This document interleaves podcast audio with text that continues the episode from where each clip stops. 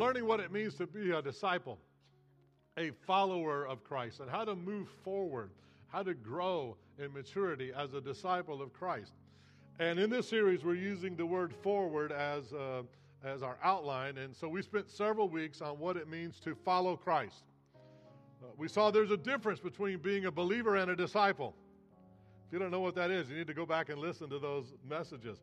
And, we, here's the thing here's the thing. God just kind of dropped this uh, in my heart this morning.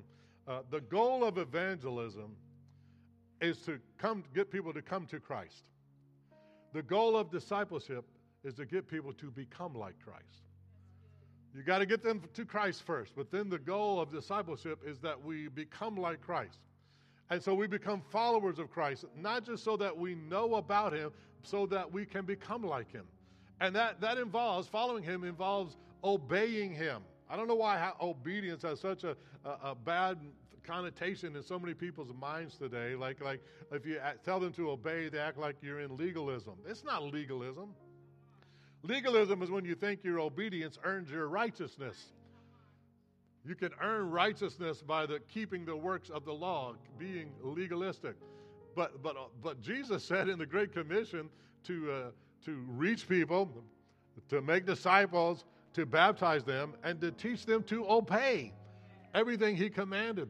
Obedience is a good thing. So we spoke on the blessings of obedience. There's many blessings of obedience, and God wants to, to bless us and God wants to protect us. That's what obedience is about. It's not just God giving you a list and seeing if you're going to keep it, keeping it. It's God saying, here's the way that you lived in order to be blessed and protected and provided for. It's a, it's a blessing. And then we spent, spent several weeks on talking about how to reach others for Christ because we can't teach them until we reach them. And today I'm beginning to uh, talk about the W in forward, and that stands for the word worship. And I, and I preached on worship so many times. It's, it's, it's the heartbeat of our, our church, and worship and missions and those type of things, touching God, changing earth. And I've preached on that hundreds of times. And, and, and so I was really praying and seeking God for, for a fresh approach. And, and he led me to this book. I mean, this book just, I was on Amazon buying something, and this book just, you know how their ads pop up? And this book popped up. I had never heard of it, never heard of the author, never heard anything about it. And I got it, and I read it, and I highly recommend it to you. And I'm using that book as a title for my message today. And the title is Discipleship Begins with Beholding. Discipleship begins with beholding. I encourage you if you can go on Amazon get that book. Uh, Sonia went on there and got it. I, I got the paperback. She got the Kindle. I think for like two ninety nine, the Kindle edition. Uh, but really, if you want to know my heart, the heart of this church, I mean, it, it is it is in this book. Discipleship begins with beholding, and, and in this series, we've talked about how discipleship is one of our primary roles as, uh, and purposes as a church and as believers. But how do we make disciples? And usually we start off by saying, well, we, we make disciples by, by teaching the word. And that is a big part of it. But here's what I want you to hear today. Listen, you listening? If all you have is information without transformation, you have not made a disciple.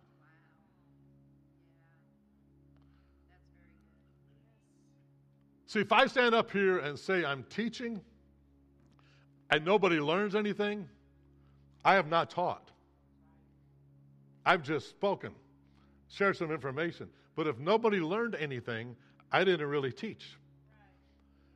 And if that teaching does not lead to transformation or change in your life, I have not been discipling.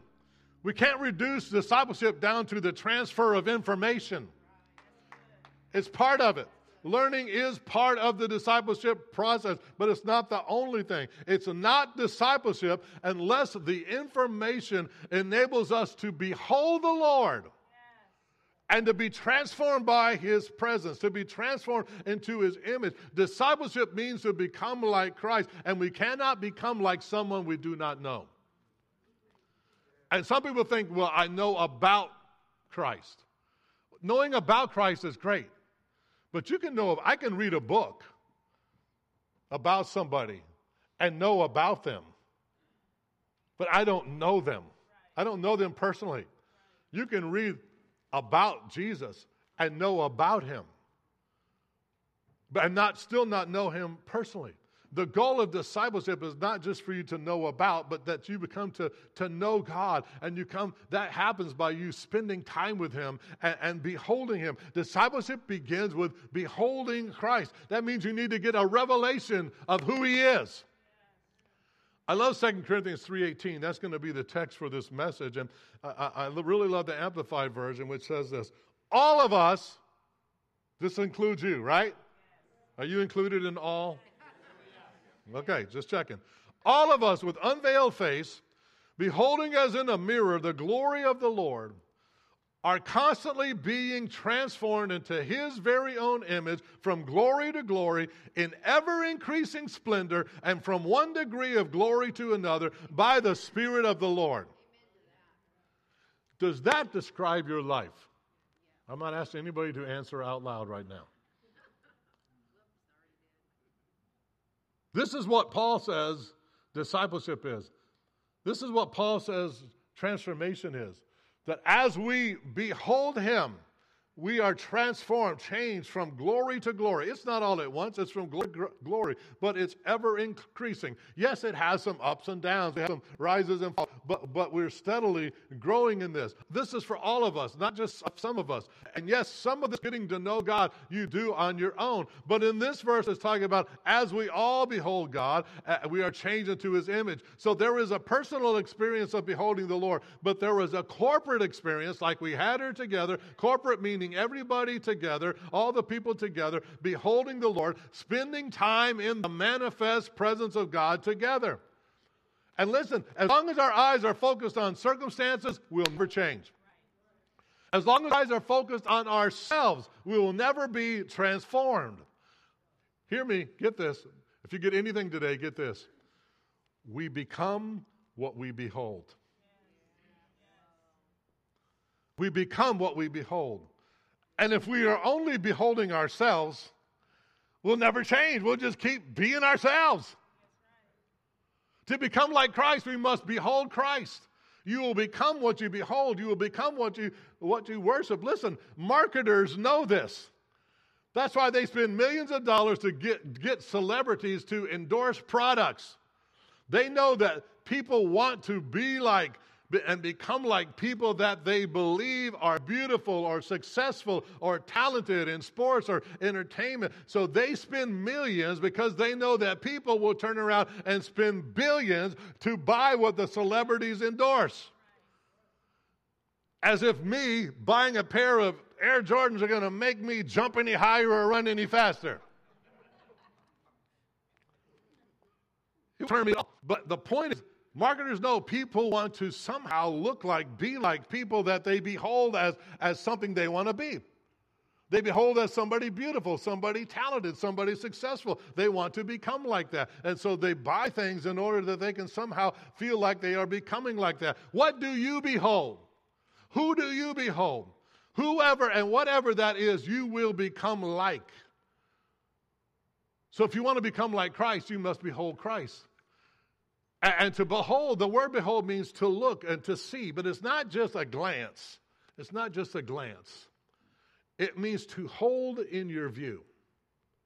To hold it in your view. Beholding Christ takes more than just occasional glancing at him. And a lot of us go through that like that in life. We're concentrated on everything else in life, but then we occasionally give him a, a, a glance. But Hebrews 12 2 tells us, let us fix our eyes on Jesus of our faith. The Amplified Version says, look away from all that will distract to Jesus. I love that. What is distracting you? What is distracting you? Let me tell you something. This just came to my mind right this moment. Any person who draws you, does not draw you closer to God, but that person who draws you away from God is not your friend. If you have people in your life who are trying to tear down your faith. They're not your friend. If you have people in your life who are trying to, trying to mock you for what you believe, they're not your friend. If you have people in your life who are trying to turn you away from God, they're, they are not your friend. They are not your friend at all. And you can't let people or anything else distract you from looking unto Jesus. God's word translation says we must focus on Jesus. Beholding God, beholding Jesus is our constant daily discipline. It takes effort, it takes discipline. Part of discipling is discipline to stop focusing on other things. You will catch yourself all the time. Your, uh, your mind automatically goes in certain directions. You've got to take your thoughts captive rather than being captive to your thoughts. And that's the key to becoming like Him, choosing to get your focus on Him as much as you can. Think about this you cannot even be born again without beholding Christ, without seeing Him for who He truly is. In John 1:29, John saw Jesus coming toward him and said, "Behold, the Lamb of God who takes away the sin of the world. Look, look, look at him. Stare at him. Look at him. This is the Lamb of God. He is the one who takes away your sin. And before you become a disciple of Christ by beholding Christ, you must first be born again by beholding Christ and, and seeing him as the Lamb of God and placing your faith in him as the one who takes away your sin. You've got to have a revelation of him first. And if you don't see Jesus as the one and only Savior, you cannot be saved. And I'll take it further. If you don't see Jesus as the healer, you will not be healed. If you don't see Jesus as the baptizer in the Holy Spirit, you will not be filled. If you don't see Jesus as the deliverer, you will not be set free. We must focus our eyes uh, uh, uh and behold the author and the finisher of our faith. Well, I'm preaching way better than you are amening. I, I mean, really. Come on, you gotta, you gotta, you gotta be with me here this morning. With unveiled faces, nothing hindering, nothing coming between us and God. We behold as in a mirror the glory of the Lord. What's the glory of the Lord? There, there's different words of glory, and they mean different things. But one of the main ones is it's the outshining of his attributes. Like today, when that last about the goodness of God, that, that's the glory of God. When, when the glory of God passed by Moses, what did he see? He saw his goodness. He saw his goodness. It's the, good, it's the glory of God. And by the way, uh, we learned from Moses that no more can look directly at the face of God. In Exodus 33, when Moses asked God to show him his glory, God said in verse 20, You cannot see my face, no one may see me and live. Since we cannot look directly in the face of the Father, he revealed himself to us in his son. Colossians 1:15 says he, Jesus, is the image of the invisible God, the firstborn over all creation. Hebrews 1:3 says the son is the radiance of God's glory and the exact representation of his being, sustained by his power. Word. Jesus, the exact representation of your God is not like Jesus, and your God is not God at all. Because when we see Jesus, we behold God.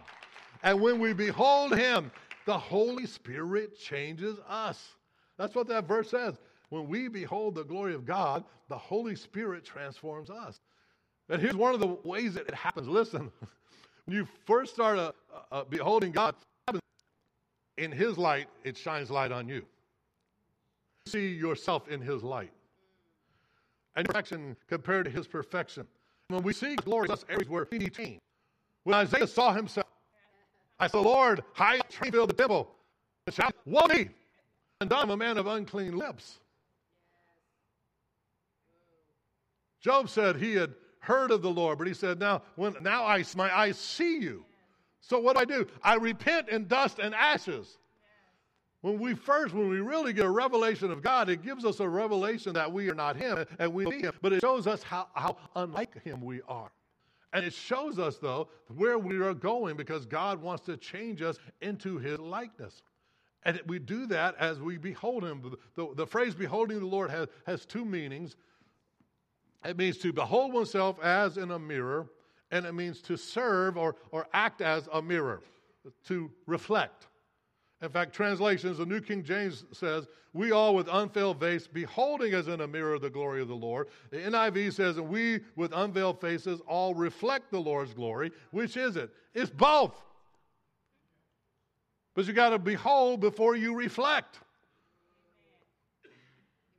As it says to behold the Lord as the same way We behold ourselves in a mirror. It's not just a glance, it's an intense stare. It's like when a man shaves or a woman puts on, our make, on her makeup. I mean, you are really looking in the mirror. You are making sure, you know, I, get, I have to get these days one of those mirrors that, that that's like a magnified it. Whoa, you know, so I can really see everything, and, and it's a scary thought sometimes. But but but if you want to shave and get all them white hairs off your face, I mean, it, it, you gotta you gotta see them. It's not just glancing. It's not just glancing. Fix our gaze. No, we're not Jesus, but we're naming the name of Christ, and then through us. See, we're like the moon. The moon has no light of its own. What does the moon do? It reflects light of the sun we should be reflecting the light and the life of Christ to those people around us. And so those reflections vary between people and vary in our own lives from, from a full moon to a half moon to a quarter moon to sometimes it's like a, a, a, a total eclipse. No reflecting going on. But the Lord reflected in our lives. Uh, is that reflection of light or dark? Is it real or is it a distorted image? We've been created in the image of God, but sadly, many times that image is distorted in our lives. We're all in, in some way reflecting something of God. Our goal is to become a perfect mirror image of Christ. Will we ever be perfect in this lifetime? No. But we have the promise that ever increasing glory to glory, faith by strength, faith, little by little, we behold the Lord's glory. He will transform us into his likeness with ever increasing glory. The word transform means to take on a different form. And that, that could be an outward change or an inward change. And here it, it's talking about an, an inward change. And, and, from glory to glory means that this transformation is not a one time event, it's an ongoing process all through your lifetime. You're being constantly transformed as you behold Christ, you become more and more like Christ. So, how do we behold the Lord? Think about that for a minute. How do we behold Him?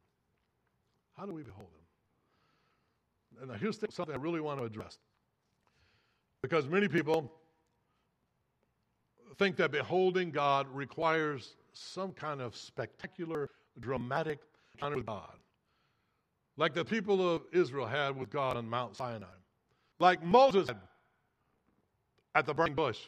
Like Saul had on the road to Damascus. We have Christ. Change them to the Apostle Paul. By the way, they're, they know about somebody who's totally transformed into a believer, a revelation of who Jesus is. He hated Jesus because he had the wrong, the wrong uh, information about who Jesus was. Once he saw him for who he really is, he instantly loved him and served him his whole life. But this kind of thinking that encountering God has to be some kind of huge encounter, I think hinders people because those encounters were very rare in the Bible. They're rare today.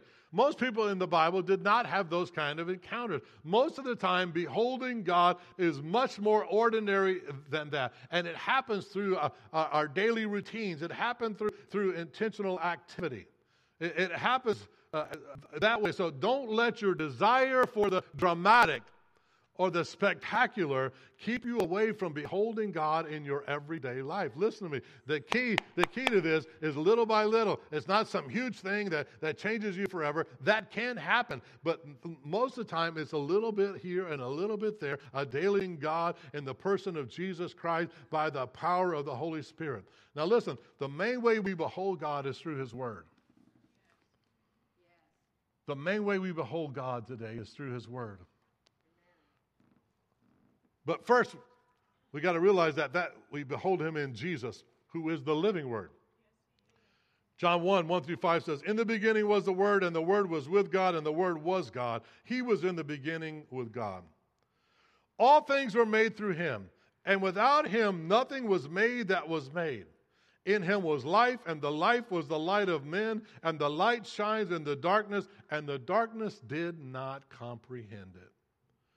Verses 10 through 14 say, He was in the world, and the world was made through him, and the world did not know him. Think about that. He made the world, he came to the world, the world did not even recognize him. They didn't know him. He came to his own, and they did not receive him. But, thank God, as many as received him, To them he gave the right to become children of God, to those who believe in his name, who were born not of blood, nor of the will of the flesh, nor of the will of man, but of God. And the Word became flesh and dwelt among us, and we beheld his glory, the glory as of the only begotten of the Father, full of grace and truth. That is who Jesus is, the exact representation of God, the glory of God. And he is full of grace and he is full of truth. He came to earth for his own people, the Jewish people, and they could not receive him or know him because they did not see him for who he truly was the Messiah, the Savior, the Lord. But those who could behold him, those who could see him, those who could see him in all his glory, they received him, they believed in him, and they became the children of God. Beholding God means you get a revelation of who He is. I'm praying that God would give you the, the eyes of understanding, of wisdom and revelation, and open your eyes to see God for who He really is, that He would overcome all your misconceptions of who He is that are holding you back, but you would have a revelation. And much of the time, that comes through the, the written Word of God, spending time with the Word eh, eh, of God. But you got to always remember the main purpose of the written word is to reveal the living word. In, John, Jesus was having a confrontation with some religious leaders. And in John 5, 39 through 40, here's what Jesus said. You diligently, diligently study the scriptures because you think that by them you possess eternal life. These are the scriptures that testify about me. Yet you refuse to come to me and have life. Get this down. You can search the scriptures and miss the point. The point is Jesus. I want you to really listen close to me in this part. This is so important. You can have Bible knowledge and not have eternal life. You can know about God and not know God. You can know doctrine and you can know all the doctrines of the church and not know God. You can Jesus will say to you at the end times, "Depart from me, I never knew you." You can know the word of God and not know the God of the word. So when you read the Bible, your goal should be behold Jesus. You need to see Jesus. Jesus is in every book of the Bible. If you can have the revelation and the faith and the understanding, when you begin to read, I, would encourage you, Lord, Lord, show me yourself in this word. God, show me what you want me to see in this word. And in this passage in John, when Jesus said, The scriptures testify of me, what scriptures was he talking about? The Old Testament. That's all they had at that point. That's all they had at that point. That's the only Bible they had. The, the law and, and the prophets and, and the historical books, that, that's all they had. And Jesus said, They all testify of me. After his resurrection, Jesus met two men on the road to Emmaus. And Luke 24 27 says, Begin with Moses and all the prophets. He explained to them what was said in all the scriptures concerning himself. If you're reading the Old Testament and all you see is a bunch of laws and a bunch of sacrifices and a bunch of sheep and a bunch of killing, if that's all you see, you're missing the point of the Old Testament.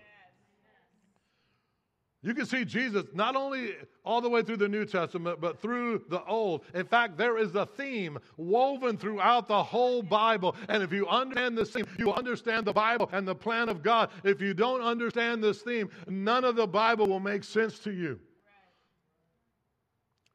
Excuse me, in 1 Corinthians 2 1 through 2, Paul said, I, brethren, when I came to you, did not come with excellence of speech or of wisdom, declaring to you the testimony of God. Listen, I determined not to know anything among you except Jesus Christ and Him crucified. Paul said the message he concentrated on that he got from God was Jesus Christ and him crucified. That's why in 1 Corinthians 1:23 he said, "We preach Christ Christ crucified. That's the message. That's the message of the Bible in one sentence Jesus Christ and Him crucified. The scarlet thread running through the whole Bible from Genesis to Revelation is the blood that Jesus Christ shed on the cross. In the very beginning, when Adam and Eve sinned in the garden, God shed the blood of animals and covered Adam and Eve with their skins. And that shed blood pointed to the shed blood of Jesus Christ on the cross, all the way back in the garden in Exodus, in the Exodus from Egypt, when God told his people to kill a lamb and put the blood on the doorpost of their house, that Passover lamb pointed to the blood of Jesus Christ. 1 Corinthians 5 7. For indeed, Christ, our Passover lamb, was sacrificed for us. Whenever the high priest went into the Holy of Holies on the Day of Atonement and sprinkled blood a mercy seat, that blood, that pointed to the, the shed blood of Jesus Christ on the cross that was sprinkled on the heavenly mercy seat. In fact, every single blood sacrifice in the Old Testament pointed to the shed blood of, of, Jesus Christ. You can also see Jesus Christ in every feast of Israel. And that scarlet thread runs all the way through the Bible to the book of Revelation, where John had a vision and a revelation of Jesus as a lamb that had been slain. John said in Revelation 5 9 through 12, he saw angels and they sang a new song.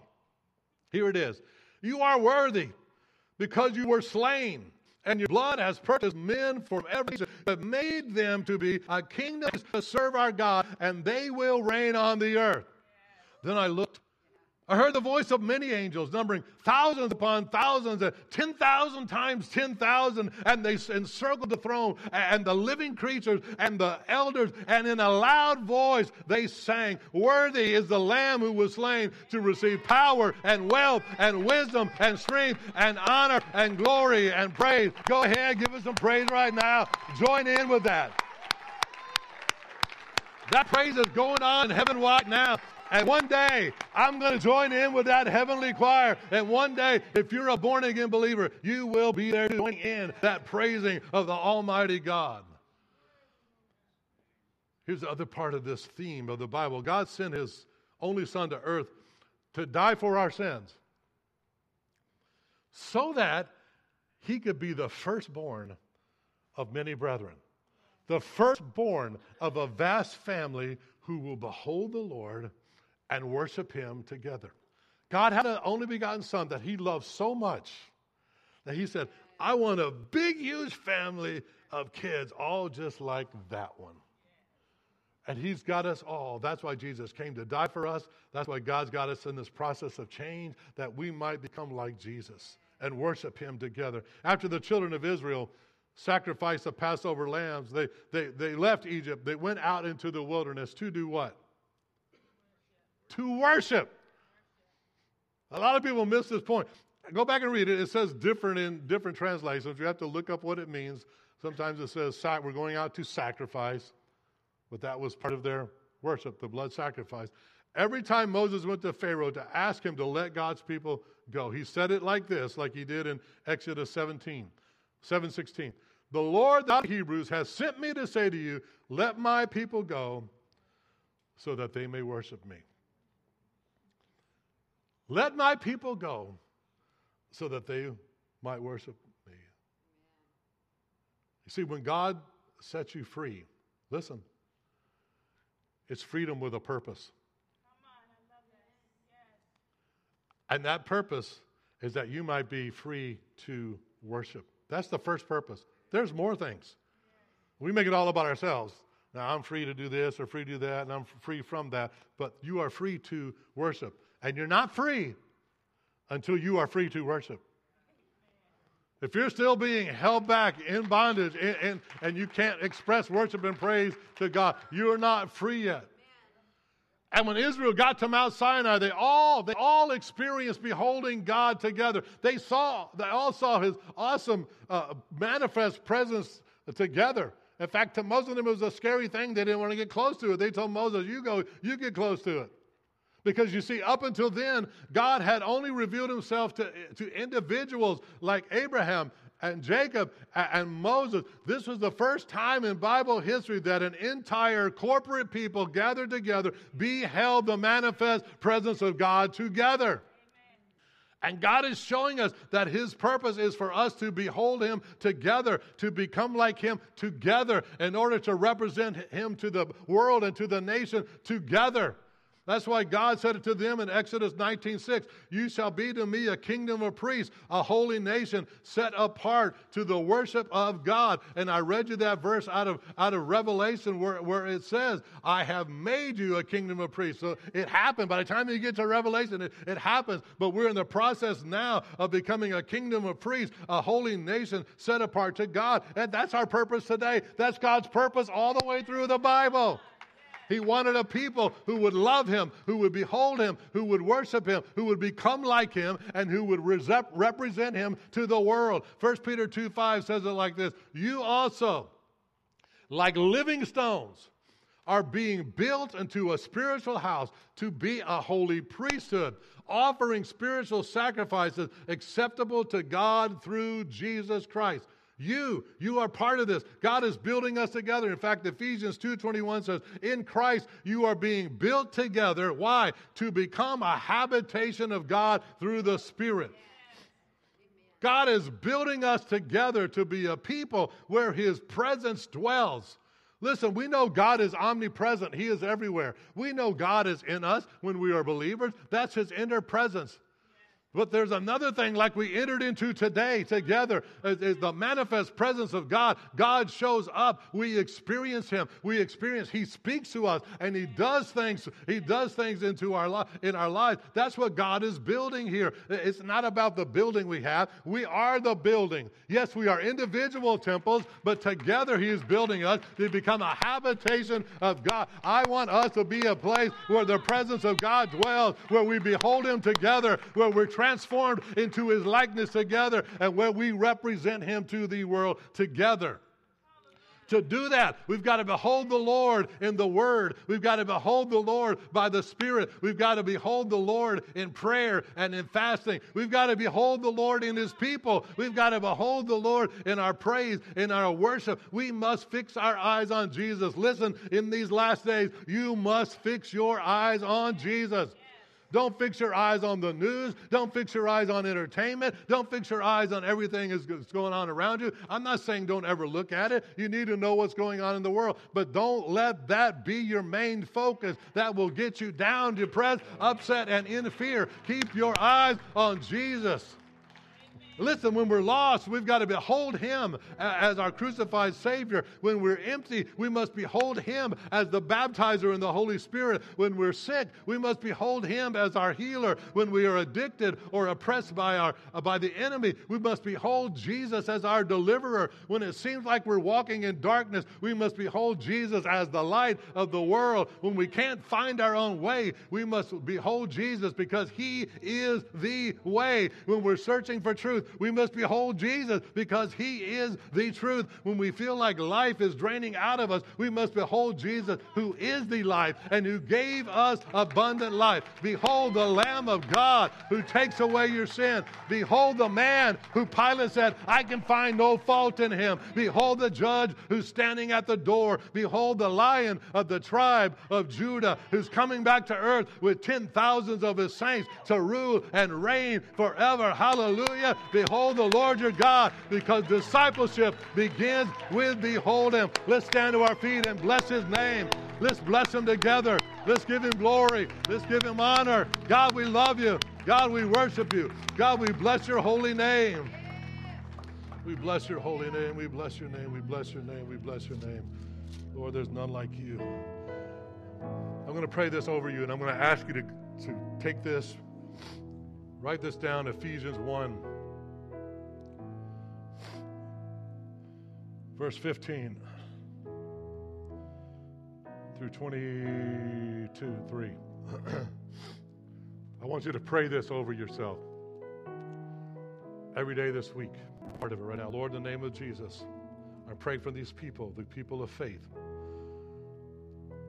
that you, the Lord God, the Father of glory, will give us a spirit of wisdom and revelation in the knowledge of you that the eyes of our understanding would be enlightened, that we may know the hope of our calling and the riches of the glory of your inheritance in the saints, and the exceeding greatness of your power toward us who believe. God, show your power as we believe. According to the working of your mighty power, which he worked in Christ when he raised him from the dead, seated him at his right hand in heavenly places, far above principality and power and might and dominion and every name that can be named, not only in this age, but in the age to come. And he put all things under his feet, his feet and gave him to be the head over all things to the church, which is his body, the fullness of him who fills all in all. Lord, give us that spirit of wisdom, righteousness, revelation, and knowledge of you. In Jesus' name. Amen, amen, amen, amen, amen, amen, amen, amen, amen. Hallelujah. God's good.